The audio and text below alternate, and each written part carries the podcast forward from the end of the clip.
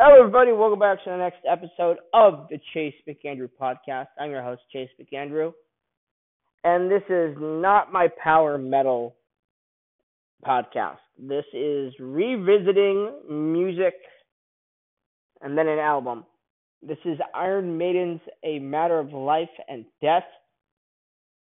And if you remember from my Iron Maiden podcast, my the ranking of the albums of all their studio albums, I ranked this one third from the bottom.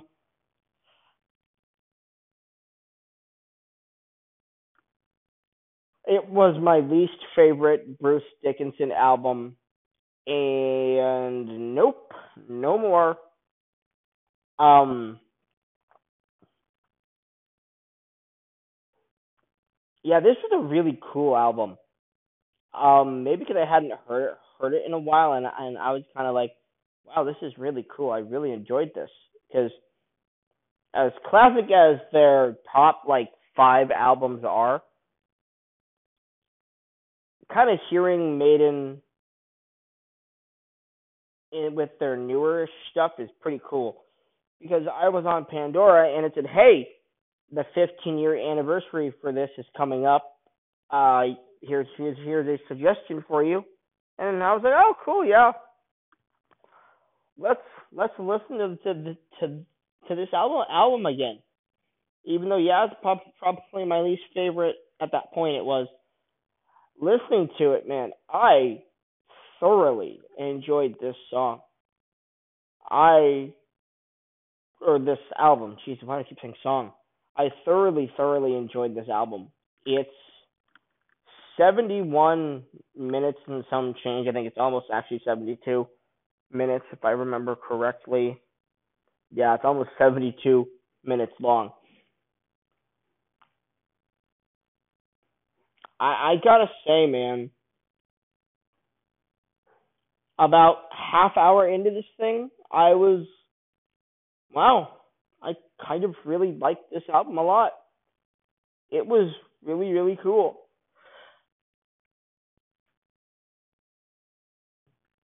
I, I was having a ton of fun. I was jamming out. I was head banging. I was really enjoying it. It was really good. It felt like a what what a modern mid 2000s Iron Maiden album would be. And I really enjoyed it revisiting it. Highly recommend you go listen to that album on Pandora or Spotify or where wherever you get your your your music from, because I thought it was kick ass. I I I'm shocked. This this is probably my favorite album from Iron Maiden of the 2000s. I like it more than Brave New World, which which was uh, my highest of the um, two, of the of the 2000s albums. I liked it more than Book of Souls, and I definitely like it more than Final Frontier, which I like, and and uh, Dance of Death from 2003. I really seriously enjoyed this album. It was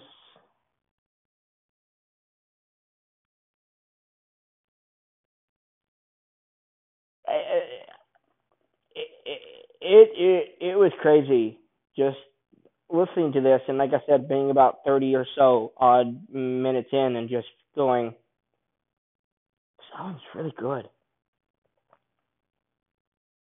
Like all the songs are pretty well written and pretty well uh like put together. Like sometimes on an album you see you know like this song shouldn't be there in that place. It should be you know higher or or in lower or whatever. Man the the the where this um where where the songs were they flowed pretty well for me. I was enjoying this album a lot. I, I really was. I, I couldn't believe it. I was very happy. That's really all I got for you guys today. Just saying that I revisited this album, really enjoyed it. It's much higher now. I, I, I would say for me on my listing on of my my ranking of the Iron Maiden albums.